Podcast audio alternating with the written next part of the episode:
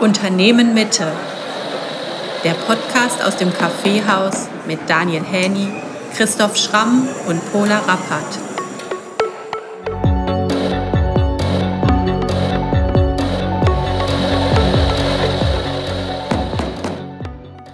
Ja, dann würde ich sagen, wir beginnen. Ähm, ja, ich freue mich, dass trotz des etwas kräftigeren äh, Wolkenergusses in der letzten Stunde doch einige Leute sich hier eingefunden haben. Herzlich willkommen, liebes Publikum, und herzlich willkommen, Andreas Groß, zu UM Politics hier in der Mitte.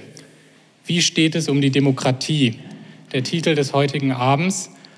Ähm, es ist natürlich klar, dass in einem Rahmen wie UM Politics natürlich bei jeder Veranstaltung irgendwie über Demokratie auch gesprochen wird. So war es auch in den letzten ja, Veranstaltungen, die wir hier hatten. Aber wir haben eben noch nie das Thema Demokratie zum Gegenstand des Abends gemacht, also den ganzen Abend daran ausgerichtet. Und es war jetzt so ein bisschen an der Zeit, mal ja, die Kuh beim Namen zu nennen und wirklich ins Zentrum der Debatte zu stellen. Und ich freue mich sehr, dass wir mit Andreas Groß eine wirkliche Demokratie-Koryphäe hier in die, ins Unternehmen Mitte einladen konnten.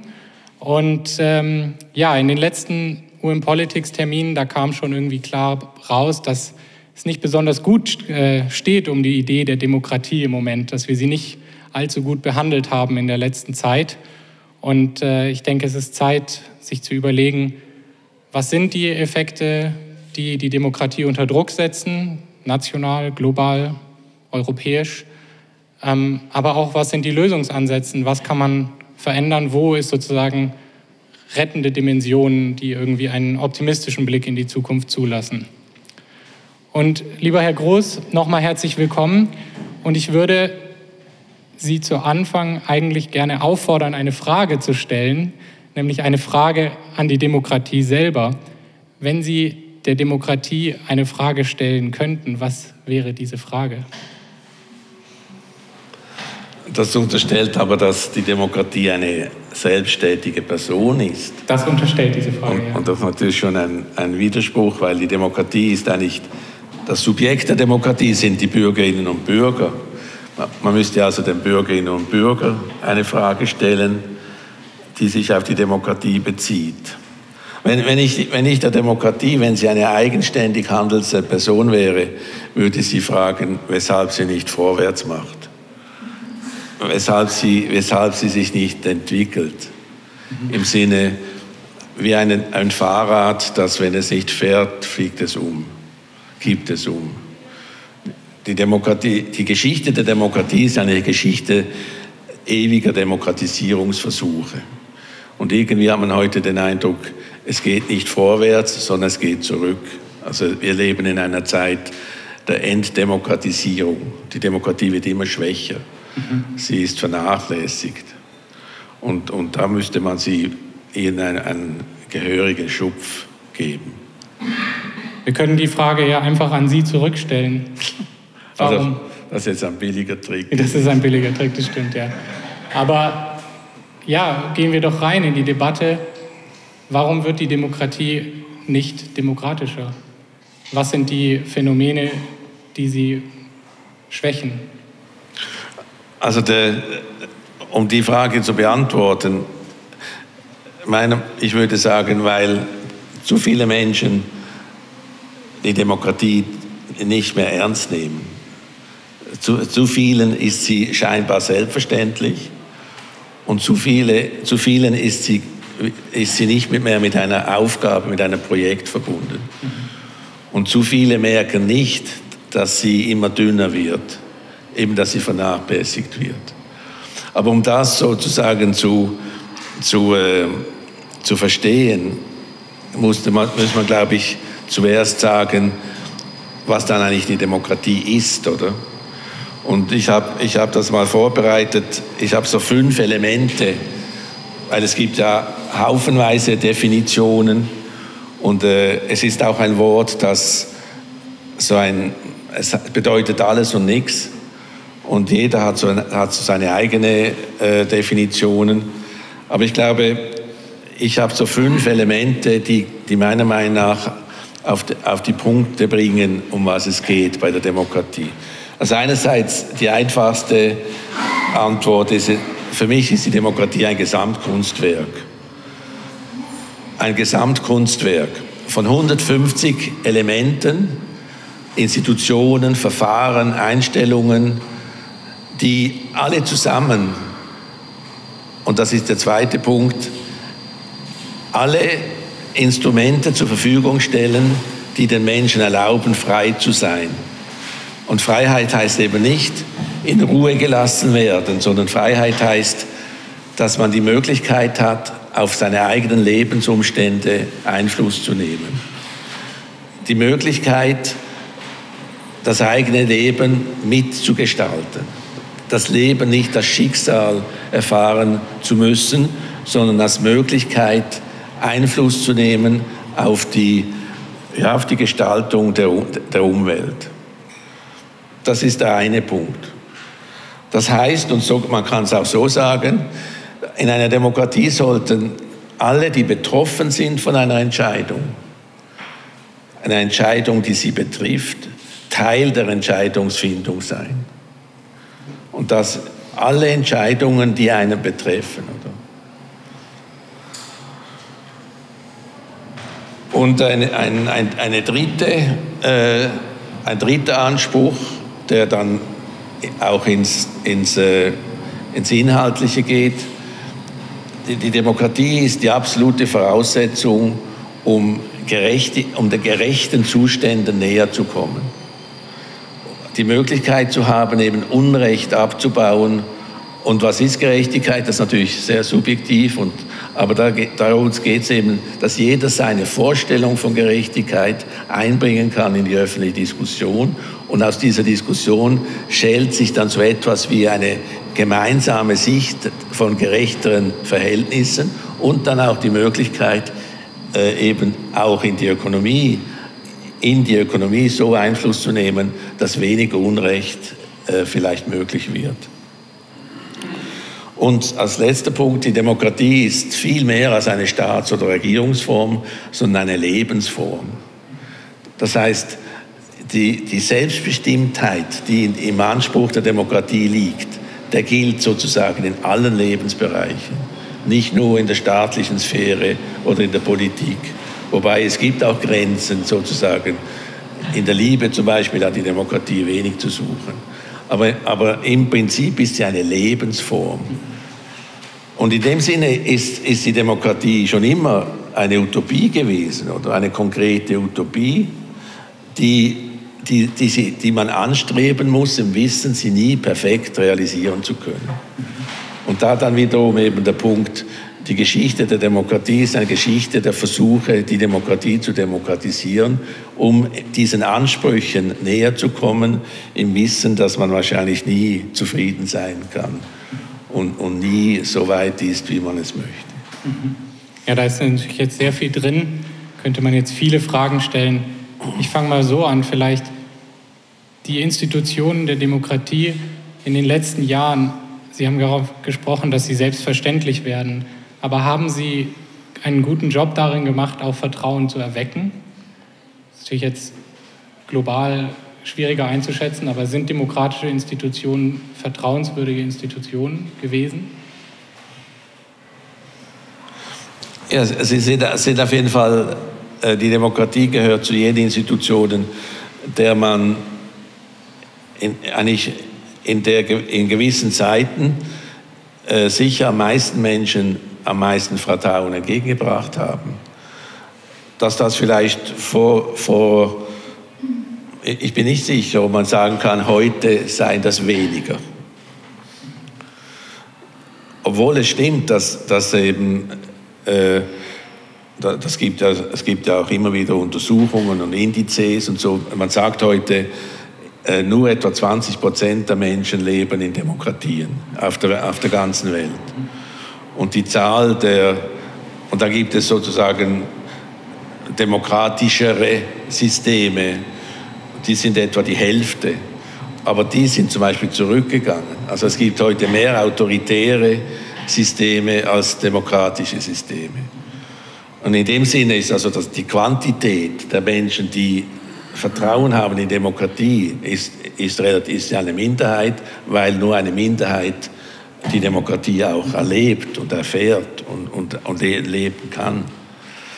Aber auf der anderen Seite glaube ich schon, dass äh, der Wunsch nach Demokratie ist ein, ein universeller. Wie, wie sie organisiert ist, das ist etwas anderes. Aber der, der, der, der Wunsch, dass man ein selbstbestimmtes Leben führen kann und kein fremdbestimmtes, dass man sich nicht sein Leben von, von anderen bestimmen lassen möchte. Dieser Wunsch ist ein universaler Wunsch.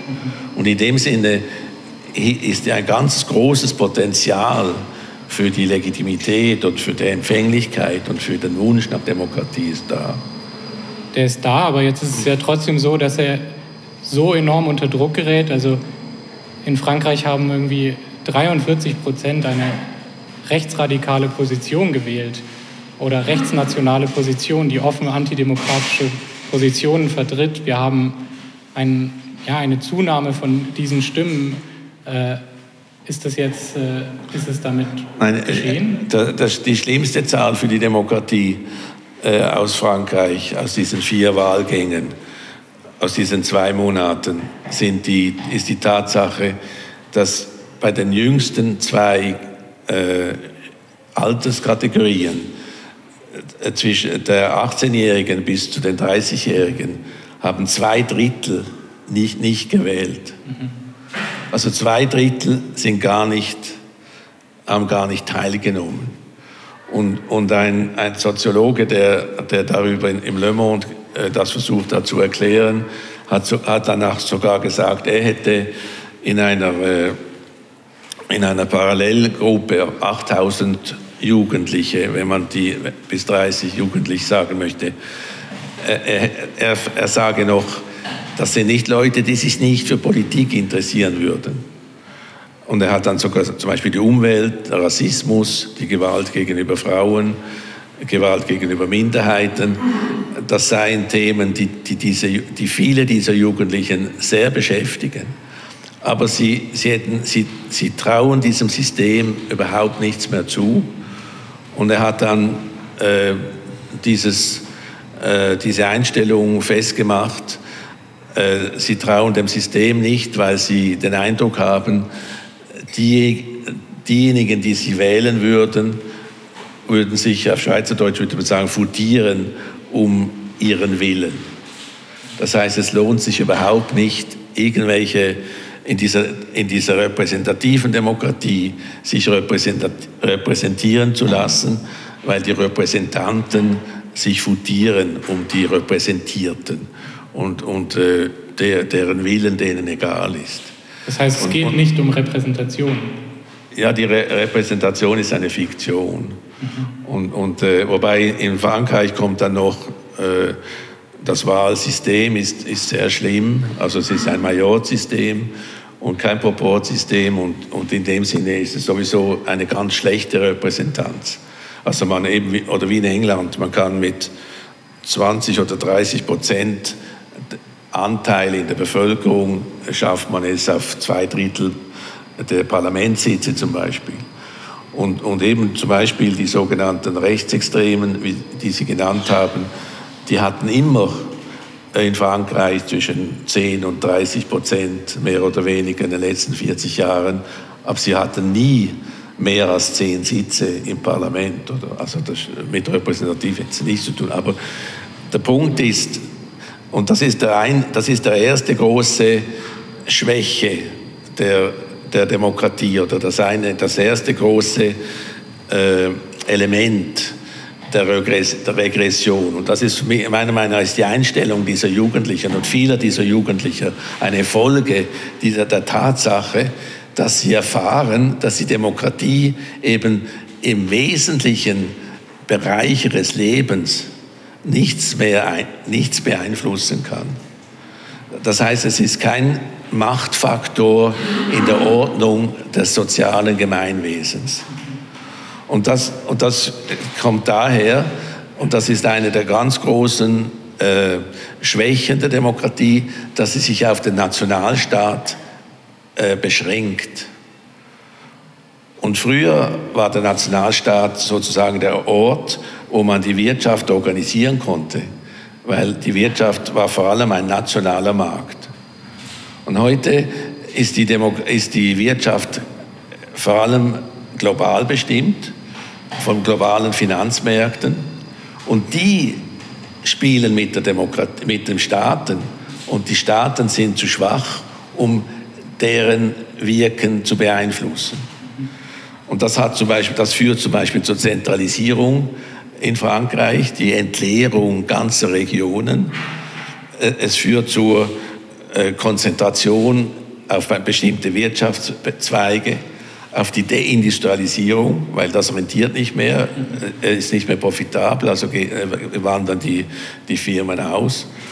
Und, äh, und, und, das ist, äh, man kann es mit einem Bild zeigen, oder die Demokratie gleich dem Steuerruder eines Schiffes. Das Schiff liegt im Wasser und das Steuerruder reicht nicht mehr ins Wasser. Das heißt, das Schiff können Sie mit diesem Steuerruder nicht mehr lenken, wenn es nicht ins Wasser reicht.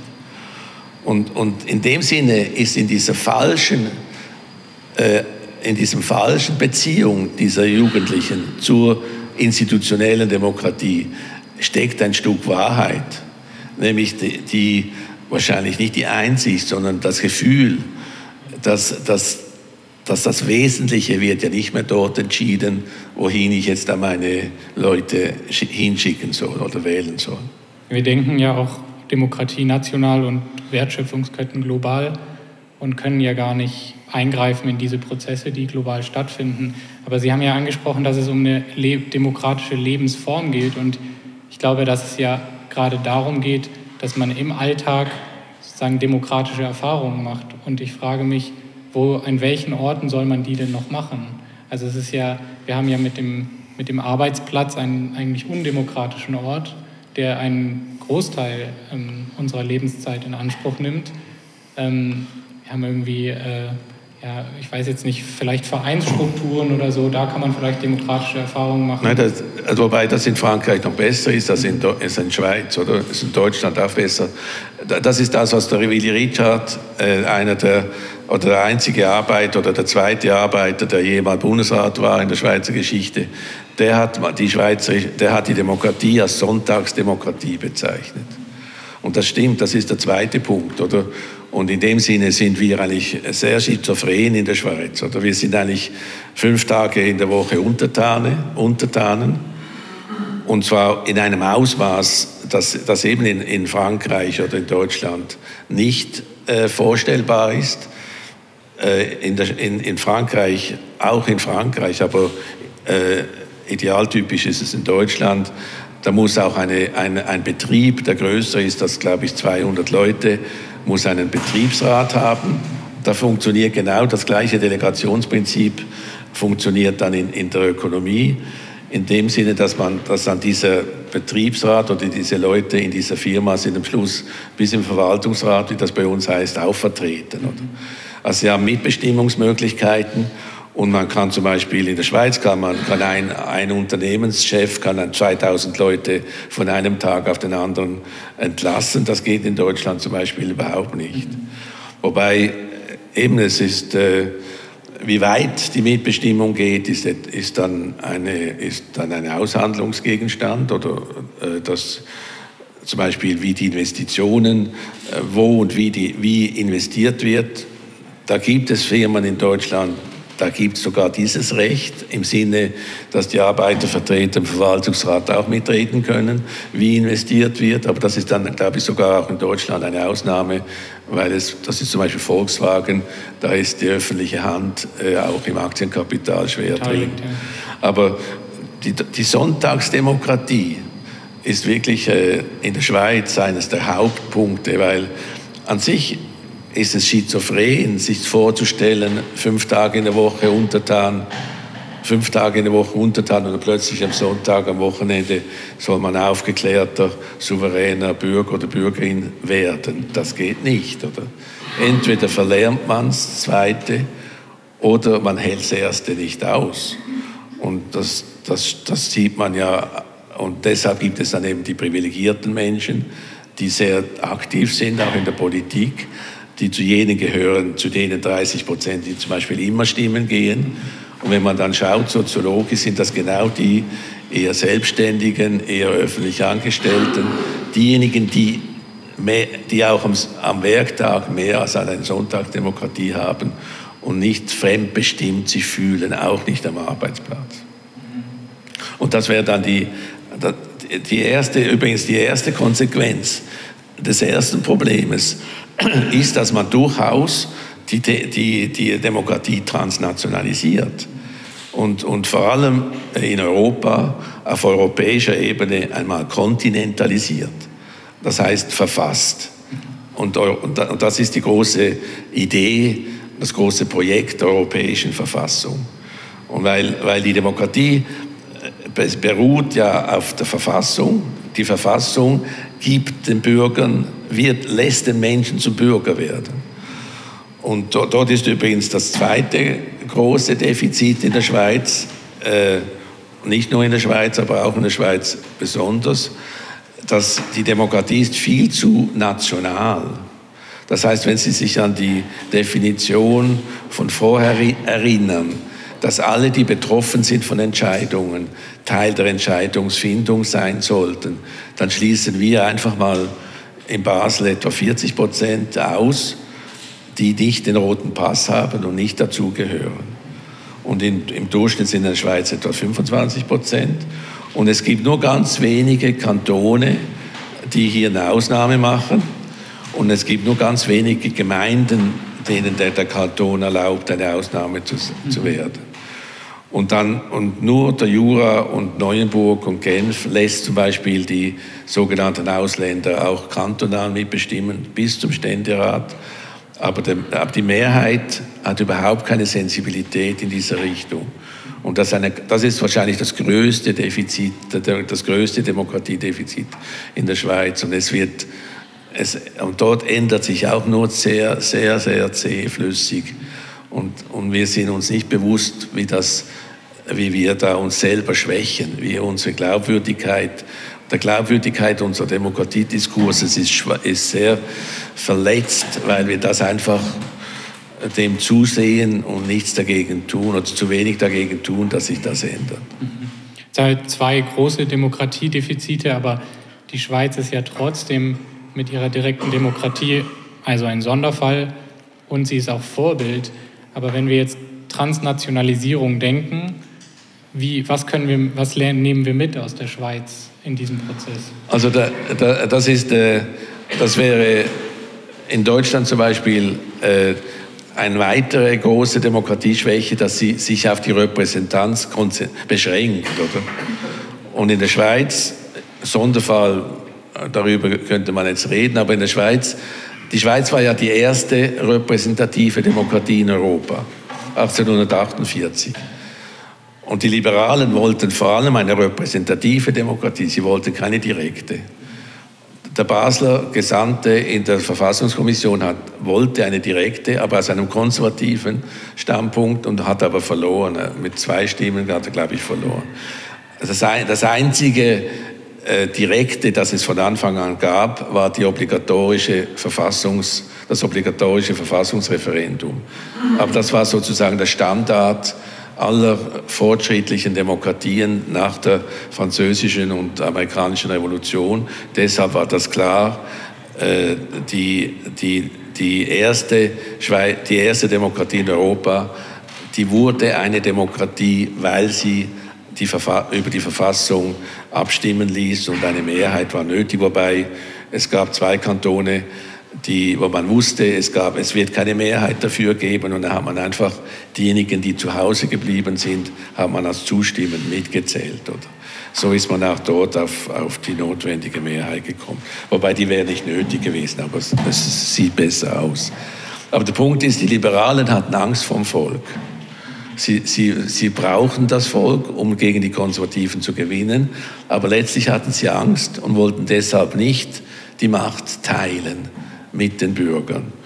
Und es waren diejenigen, die, die, die zu kurz kamen in der liberalen Herrschaft zwischen 1848 und 1870, die dann eben weil sie sich zu kurz und übersehen vorkamen, weil ihre Anliegen völlig nicht berücksichtigt wurden, sie sozusagen Schaden sogar hatten aufgrund der wirtschaftlichen Entwicklung. Die haben dann in eigentlichen Revolutionen, haben sie zuerst kantonal und nachher auf Bundesebene die direkte Demokratie erkämpft. Und äh, Zürich ist das schönste Beispiel, weil dort haben, äh, hat man innerhalb von zwei Jahren eine, die, Demo, die direktdemokratischste Verfassung der Welt erarbeitet und hat das liberale Regime total gekippt und hat das durch eine demokratische Mehrheit ersetzt im Parlament und in der Regierung. Und jedes Gesetz musste vors Volk, nicht nur fakultativ wie bei uns oder wie heute. Und äh, die, diese Errungenschaft, das ist eine Errungenschaft der Opposition gewesen gegen diese Unterschätzung und Verachtung der einfachen Bürgerinnen und Bürger. Und dieses Gefühl, das gibt es eben heute in ganz vielen europäischen Staaten, nicht nur in Europa, auch in Amerika zum Beispiel. Obwohl in Amerika im, im Nachgang zur Schweizer Erfahrung ähm, 30 Jahre später die gleichen Leute aus den gleichen Gründen gegen die gleiche Arroganz in der Hälfte der Bundesstaaten auf, auf bundesstaatlicher Ebene, auf staatlicher Ebene die direkte Demokratie auch erkämpft. Das heißt, es gibt auch, und es gibt auch in anderen Ländern, Uruguay zum Beispiel gibt es auch, Italien teilweise, also so Sonder, mit Sonderfall würde ich nicht sagen, aber es war die älteste Demokratie und dann und auch die erste kollektive Erfahrung der Begrenztheit von Repräsentanz.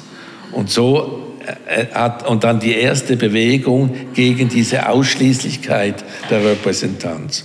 Deshalb äh, war die Schweiz äh, auch in der direkten Demokratie, waren die ersten, weil eigentliche repräsentative Demokratien hat die große Mehrheit oder die Mehrheit auch der europäischen Staaten erst nach dem Ersten Weltkrieg eingeführt und, und äh, nur, nur wenige waren noch schon vorher auch repräsentative Demokratien.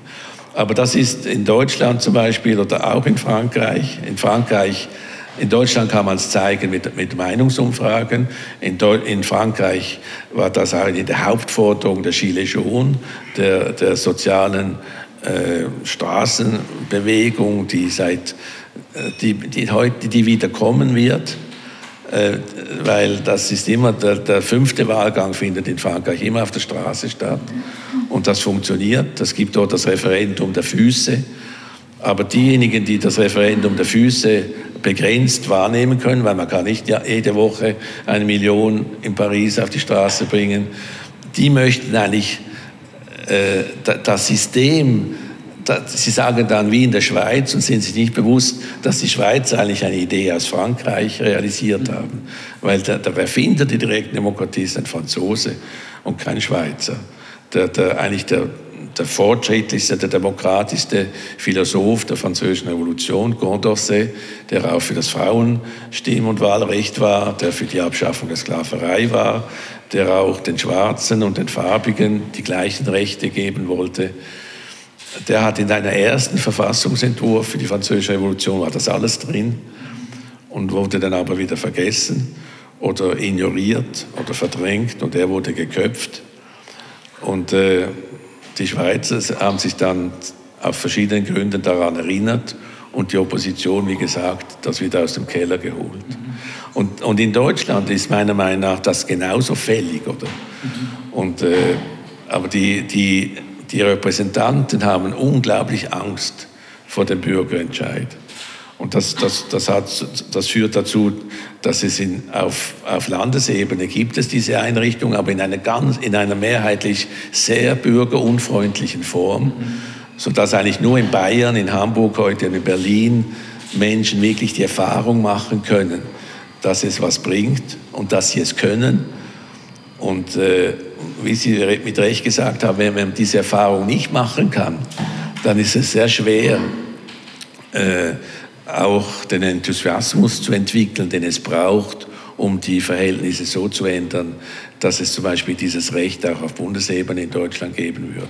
Ich meine, man kann diese, man kann diese Erfahrungen ja in unterschiedlichen sozialen Räumen machen. Man kann sie auch in der Schule machen, man kann sie, wie gesagt, in Vereinen machen. geht ja eigentlich um eine, um eine Selbstwirksamkeitserfahrung, dass man realisiert, dass man etwas einbringen kann und das dann auch gehört wird in irgendeiner Instanz. Und ähm, eben als Lebensform, oder? Ja. Und das stimmt, aber es ist äh,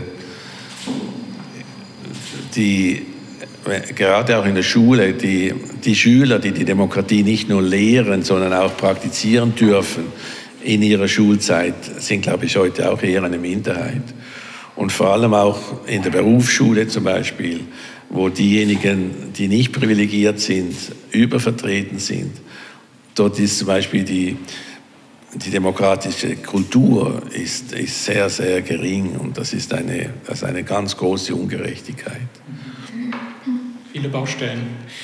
Ähm, jetzt frage ich mich, die, die, äh, dieses Gefühl, was Sie beschrieben haben, eigentlich ein, gegen das Establishment etwas zu erkämpfen, das ist ja durchaus eine, eine ja, präsente politische treibende Kraft, aber sie ähm, richtet sich ja dann auch oft gegen, also für, zu autoritären Regimen auch zu.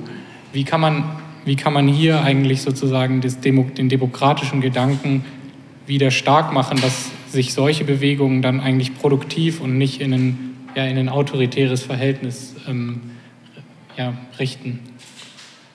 Wie, wie meinen Sie es genau? Ich habe die Frage nicht ganz also, verstanden. Also ich sehe einfach, dass, die, dass die, dieses Gefühl, dass man gegen das Establishment, gegen die da oben oder so etwas, etwas erreichen möchte, dass das ja durchaus eine Triebfeder ist, die wir erkennen in demokratischen Bewegungen.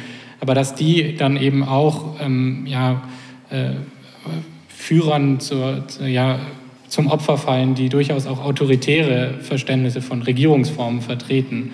Also klassisches Beispiel wäre Trump. Also es ist ja Trump hatte ja, hatte ja dieses Gefühl verkörpert, so ich, ich, äh, ich hole euch das von den Eliten zurück, obwohl er ja die Elite verkörpert hat wie kaum ein anderer. Es gibt bei uns auch einer, der zu, zu den Superreichen gehört und so tut, als er wäre das Volk.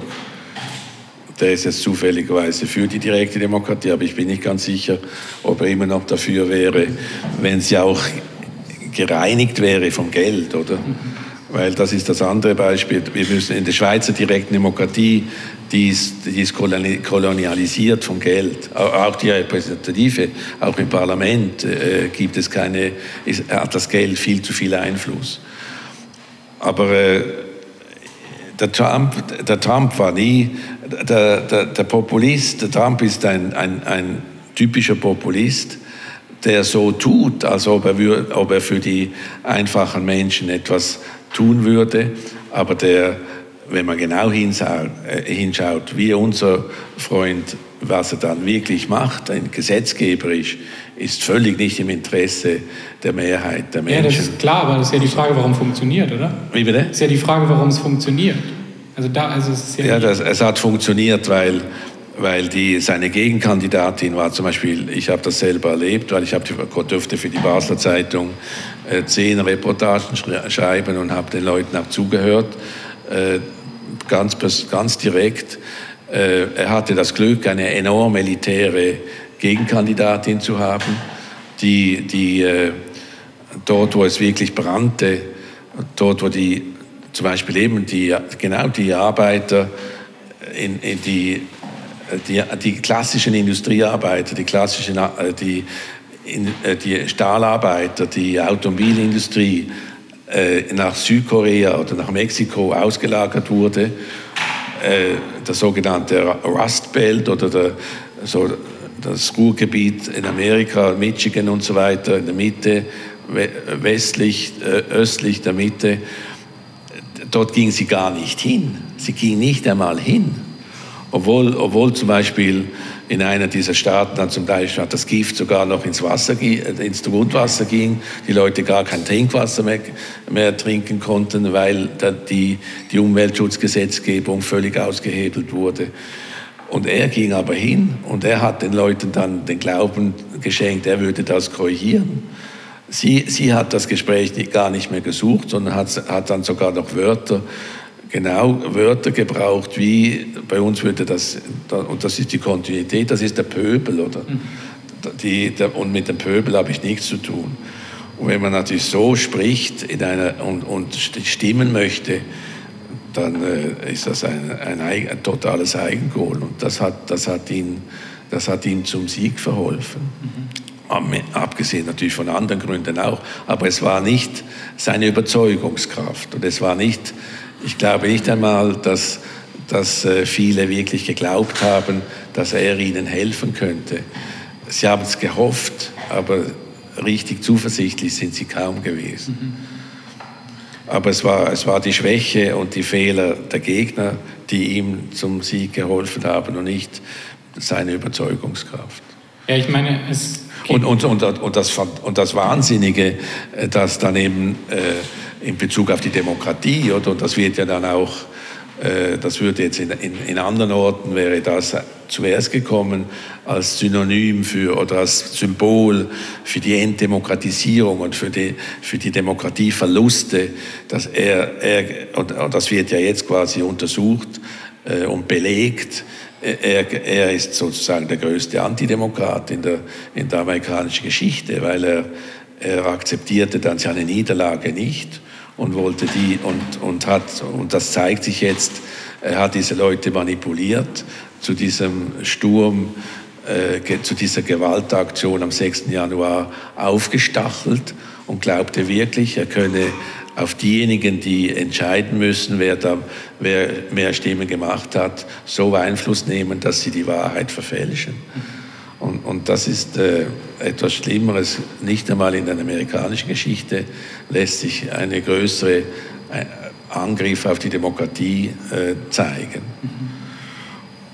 Und, aber, und das Zweite ist, und das ist damit verbunden, und das ist heute auch vielleicht einer der großen Probleme der Demokratie, dass wenn man sich nicht mehr bewusst ist, was wahr ist und was falsch ist, wenn, wenn wenn viele Menschen überfordert sich fühlen, die Wahrheit herauszufinden und zu schnell glauben, Fake News sei Real News, dann wird, hat die Demokratie es ganz schwierig, weil dann eine, eine Diskussion, ein, ein gemeinsames Nachdenken eine, in einer kritischen Öffentlichkeit nicht mehr möglich wird. Mhm. Und das ist einer der konstitutiven Elemente der Demokratie, die, die kritische öffentliche Diskussion und das Argumentieren und das Suchen nach, gemein, nach, dem, nach dem, was im, in, in unserem gemeinen Interesse wäre. Und das, das kann aber nur das passiert nur, wenn, wenn wir einig sind, was wahr und was falsch ist. Ich meine, das wäre auch meine Frage. Ich meine, wir haben ja durch die Aufklärung haben wir ja wie auf uns genommen, dass wir jetzt eben nicht mehr in den Händen Gottes sind, sondern uns herausgelöst haben und uns das Schicksal selbst in die Hände legen. Aber es kann ja auch einfach sein, dass die Demokratie, also dass die Welt zu komplex geworden ist für demokratische Auseinandersetzungen, dass es zu viel geworden ist, dass es nicht nein, mehr geht. Nein, nein, also die Mündigkeit, das ist, sie, sie, sie, sie äh, die, das Kind der Aufklärung ist der mündige Bürger, die mündige Bürgerin. Die Mündigkeit ist aber auch ein, eine Utopie, ein Ziel ein Anspruch, an, an dem wir uns orientieren müssen oder an dem wir uns äh, nähern müssen, im Wissen, dass wir nie zufrieden sein werden. Wir wissen selber auch, wo wir immer noch unmündig sind, oder? Aber die Komplexität ist, äh, ist nicht das Problem, weil wenn, außer man meint, man könne alleine mündig werden, das ist auch so ein, das ist so eine kulturelle Schwäche, äh, unserer heutigen Gesellschaft, äh, gerade auch in der Schweiz, dass wir glauben, alleine können wir alles am besten. Dabei in der Politik, in der Demokratie ist man alleine machtlos. Alleine kann man nur verzweifeln. Wenn Sie, wenn Sie Ihre potenzielle Macht, die Sie in einer Demokratie haben, wahrnehmen möchte, möchten, dann müssen Sie sich zusammentun. Da müssen Sie auf andere zugehen, mit ihnen zusammen ihre Möglichkeiten entwickeln. Und das gilt eben sogar schon für den Durchblick, wie man sagen würde, um sich zu, um zu verstehen, was eigentlich passiert auf der Welt, um die Komplexität zu er ergründen, zu orientieren. Da brauchen Sie sogar auch den anderen, weil alleine sind Sie tatsächlich zu schwach. Alleine geht das nicht. Man kann, weil keiner kann alles erfassen, was rund um ihn passiert. Jeder sieht gewisse Dinge und die muss man zusammentragen, um, um das ganze Bild zu erkennen. Und auch äh, nur mit anderen zusammen können sie herausfinden, was, was zu tun wäre, was möglich wäre, die Möglichkeit oder was möglich wäre, um um zu realisieren. Ist, die, ist eine europäische Demokratie möglich? Ja, aber das finden Sie nur heraus, wenn Sie merken, wie andere auch denken und wie andere auch die Probleme sehen. Das heißt also, diese Vorstellung der Überforderung ist eine Frucht, eine, eine Frucht, eine Konsequenz des falschen Versuches, alleine alles machen zu können. Aber diese Vereinsamung, diese Isolation, man, man kann sogar sagen, die Atomisierungstendenzen unserer Gesellschaften ist eine der, der strukturellen Schwächen der Demokratie oder eine, eine der, aus diesem Gesamtkunstwerk, eines der 150 konstitutiven Elemente, die eher zerbröseln oder eher regressiv sich entwickeln und nicht, äh, die Menschen gehen in, gerade in der Schweiz, das ist, äh, ist, ist sehr traurig, aber wahr, eher einander aus dem Weg als aufeinander zu. Und leider hat das durch die Corona noch, ist das noch verstärkt worden. Man kann auch sagen, auch die Singularisierung ist ein Kind der Aufklärung. Also auch die Vereinsamung und Nein, das muss nicht, nein, das, das, das, nein, das glaube ich, das würde ich so nicht sagen. Das Individuum, das stolze Individuum, das, das ist ein Kind, aber es muss nicht notwendigerweise aufgrund der Aufklärung oder als Frucht vereinsamen. Im Gegenteil, wenn es sozusagen mündig ist und mündig wird, dann ist es sich bewusst, dass es, die, es kann nur aufrecht gehen zusammen mit anderen und nicht alleine. Eine weitere strukturelle Herausforderung, Sie haben es schon angesprochen, Fake News, ist wahrscheinlich so die Rolle der Medien und der sozialen Medien. Und ich meine, wir haben zwei Wahlen, Brexit und Trump, wo wir wissen, dass sie sozusagen über soziale Medien und analytische Datenmittel ähm, ja, manipuliert wurden. Ähm, wie ist das? Wie sehen Sie das diese Herausforderungen, die da auf uns zukommen, dass man natürlich irgendwie über aggregierte Datensysteme ganz andere Möglichkeiten auch hat, Massen zu steuern und zu lenken. Also die, die Krise der, der, kritischen Öffentlichkeit oder die Krise der politischen Öffentlichkeit, das ist ein, auch ein, eines dieser Elemente, ohne die die Demokratie nicht möglich ist und an die momentan sehr, die sehr krank geworden ist.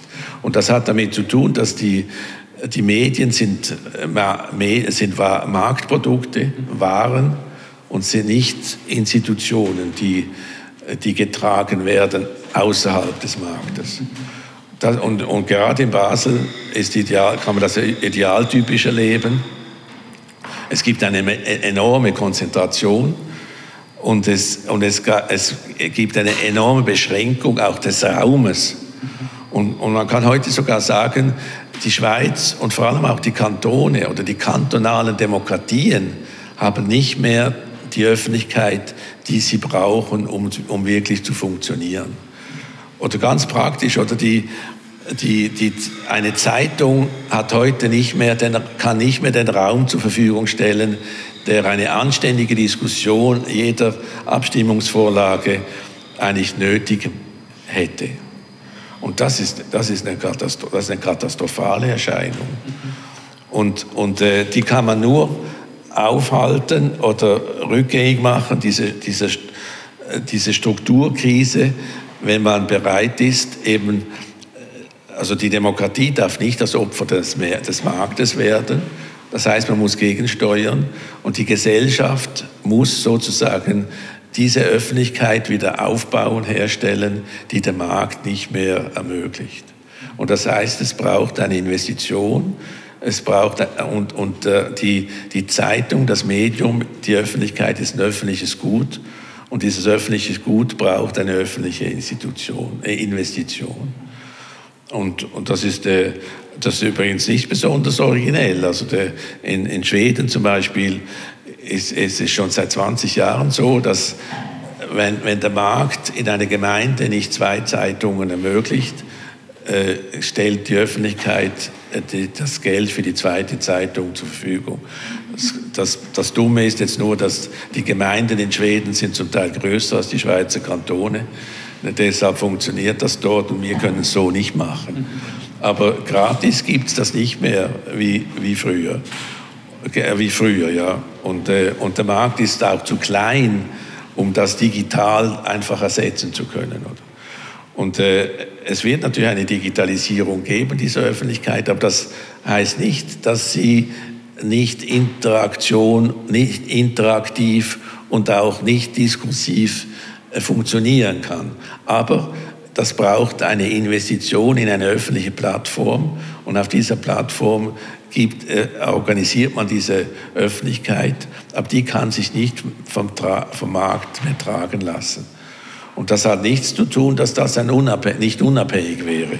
Das ist, äh, das ist das andere ist ja auch nicht unabhängig. Wie bitte? Das andere ist ja auch nicht unabhängig. Nein, und vor allem, vor allem zum Beispiel die Lokalradios oder die, die Lokal, das lokale Fernsehen hat auch, bekommt auch staatliche Beiträge.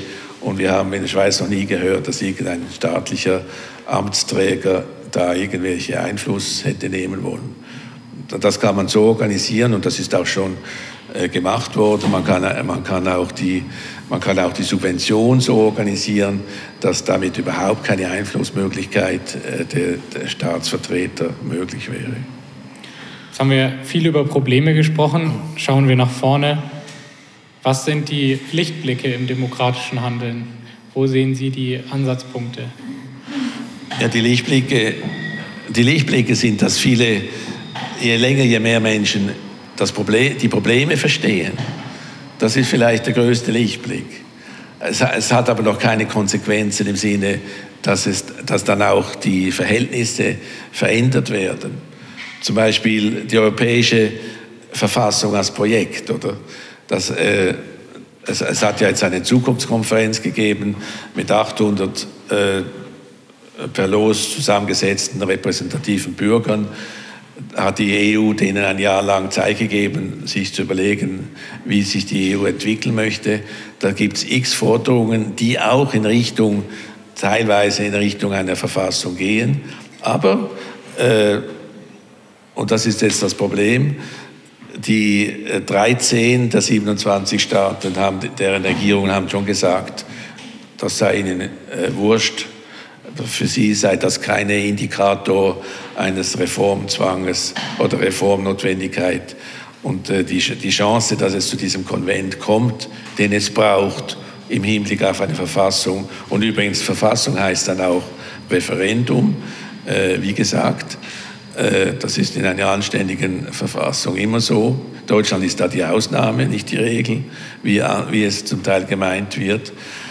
Und, jetzt, und da kann man dann eben wieder lernen. Und das ist vielleicht das, was eben, das ist auch eine Kritik an einem Bestandteil, äh, die, das Gedächtnis, das Wissen um, um die Erfahrungen früherer Generationen im Sinne des Herausfindens, was man heute tun sollte, das geht auch verloren.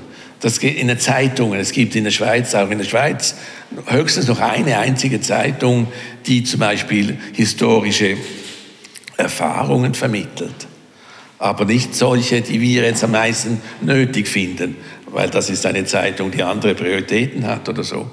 Aber äh, das kann man zum Beispiel lernen, dass eben mehr Demokratie gibt es nie pfannenfertig ins Haus geliefert. Weil mehr Demokratie bedeutet immer, dass einige wenige verlieren Demokratie und viele gewinnen etwas dazu. Und dieser Verzicht der wenigen, das machen die nur, wenn sie so sich unter Druck fühlen, dass die das Gefühl haben, wenn sie es nicht tun würden, würden sie alle Macht verlieren. Dann sind sie bereit, ein bisschen besser zu teilen. Und das ist sozusagen die theoretische Figur für die Tatsache, dass wenn, wenn wir mehr Demokratie möchten, die Demokratie ausbauen und stärken wollen, zum Beispiel eben kontinental einrichten möchten, was bisher nur national gemacht wurde, wo aber nie jemand behauptet hat, äh, der, der Nationalstaat sei der letzte Etappe der Demokratie. äh, dann müssen wir auf die Straße, dann müssen wir was tun dafür. Wir müssen zeigen diesen Repräsentanten in den Regierungen, dass wir das wollen. Und wenn sie das nicht sehen und wenn sie nicht Angst haben, das nächste Mal nicht mehr gewählt zu werden von jenen, die das wollen, dann werden sie es nicht tun, oder? Und das zeigt sich jetzt. So eine Konferenz, sowohl gut organisiert und, und plausibel, das macht denen keinen Eindruck. Obwohl, wenn man dann in den, in den einzelnen Ländern genau hinschaut, zum Beispiel auch die Europapositionen im Mélenchon-Programm, äh, dieser neuen ökologisch-sozialen Bürgerbewegung, wo sie zum Beispiel sogar gesagt haben, sie wünschen sich äh, kollektiven Ungehorsam, dass Frankreich gewissen Gesetzen sich widersetzt. Das ist Ausdruck dieser Schwäche der, in der europäischen Organisation, oder? Dass die heutige Struktur der Europäischen Union eben gar nicht mehr soziale Korrekturen zu Hause erlaubt, weil, weil eben in, in den, im Vertragssystem auch neoliberale Inhalte, äh, zum Beispiel die Konkurrenzfreiheit, die Wirtschaftsfreiheit, die, die Kapitalfreiheit, das, das führt dazu, dass der Nationalstaat gar nicht mehr sozial korrigieren kann. Und, das, und dem wollten sie sich widersetzen. Und das ist nichts anderes als Ausdruck des ungenügenden Organisations, der, der undemokratischen Organisationsform der EU, das ein weiteres Argument wäre, um das endlich zu ändern. Und das Gleiche gilt für viele. In vielen Ländern können Sie das beobachten, die Folge dieses Problems. Aber wenn's, wenn, es, wenn, wenn sich das nicht manifestiert in der Öffentlichkeit, quantitativ, Millionen Schweden wollen eine europäische Demokratie, dann, dann lässt sich, dann ist das mühsam, dann geht man den günstigen, den einfachen Weg und ignoriert äh, solche Einsichten. Aber ist es nicht auch eine Frage, wie man so eine Aufforderung zum Auf die Straße gehen auch zuwerfen kann? Ich meine, wir haben ja gerade eigentlich einen Staffellauf der Krisen. Die Leute haben natürlich auch andere Sorgen. Ich meine, in der Wirtschaftskrise, also entweder man ist so verzweifelt, dann geht man vielleicht auf die Straße aber wenn es gerade noch so geht, dann hat man vielleicht auch einfach gerade andere Probleme. Das, das ist, äh, und, die, und die letzten 20 Jahre, die letzten 15 Jahre, das war eine absolute Aneinanderreihung von Riesenkrisen, die übrigens dann immer auch die Exekutive stärken, oder? Mhm. Und, und in jeder Krise hat dann, ist dann wieder etwas Undemokratisches angebaut worden in dieser europäischen Struktur, wo aber immer nur die Exekutiven sozusagen das letzte Wort haben. Äh, das ist tatsächlich zum Verzweifeln und zum Davonlaufen. Und um das auszuhalten, braucht es sozusagen eben die gemeinsame Zusammenarbeit.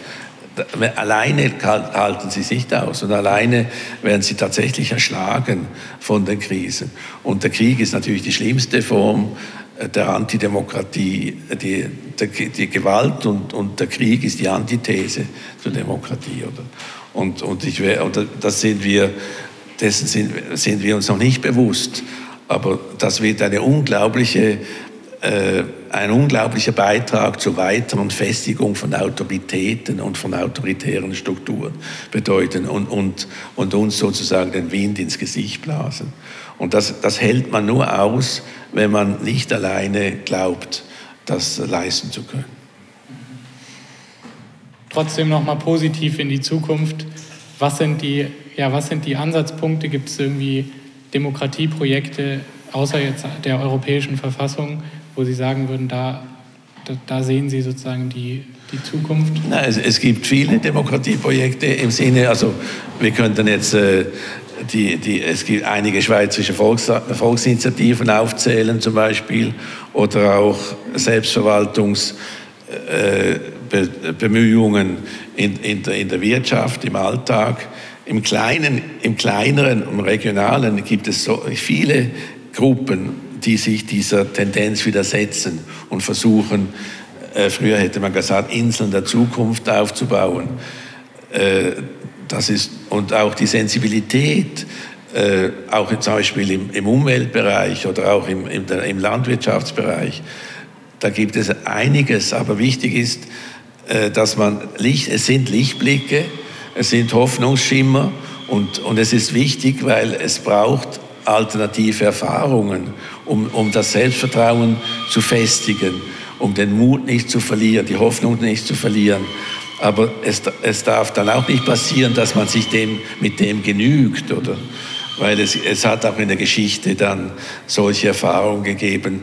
Und da hat man sich dann zurückgezogen und hat dann eben auch dort wiederum den bequemeren Weg gesucht und sich nicht mehr gestellt der ganz großen Herausforderung. Und das ist, das ist vielleicht eines der größten Schwierigkeiten. Die Demokratie ist so eine Querschnittsaufgabe verschiedener inhaltlichen Bedürfnisse und Projekte.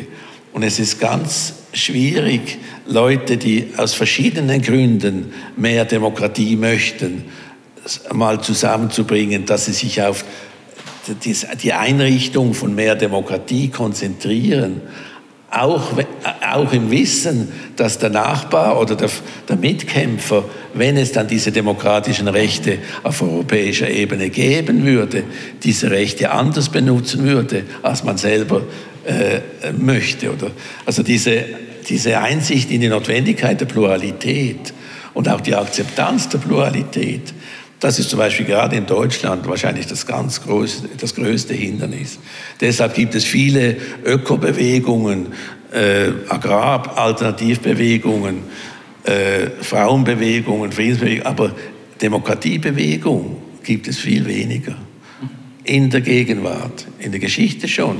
Aber da müssen wir wieder die in die Gegenwart holen und, diesen, und den spezifisch Interessierten zeigen, dass sie ein ganz großes Interesse haben, mit anderen zusammenzuarbeiten, auch wenn die nicht immer gleicher Meinung dann sind.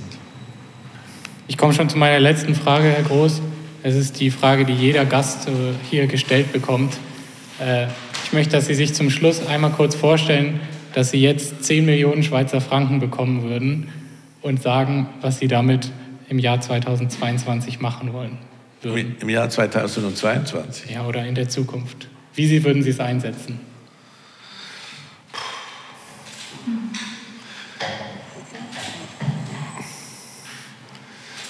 Ich, ich würde äh, Menschen unterstützen, äh, damit die sich für eine bestimmte Demokratisierungsidee oder Projekt engagieren.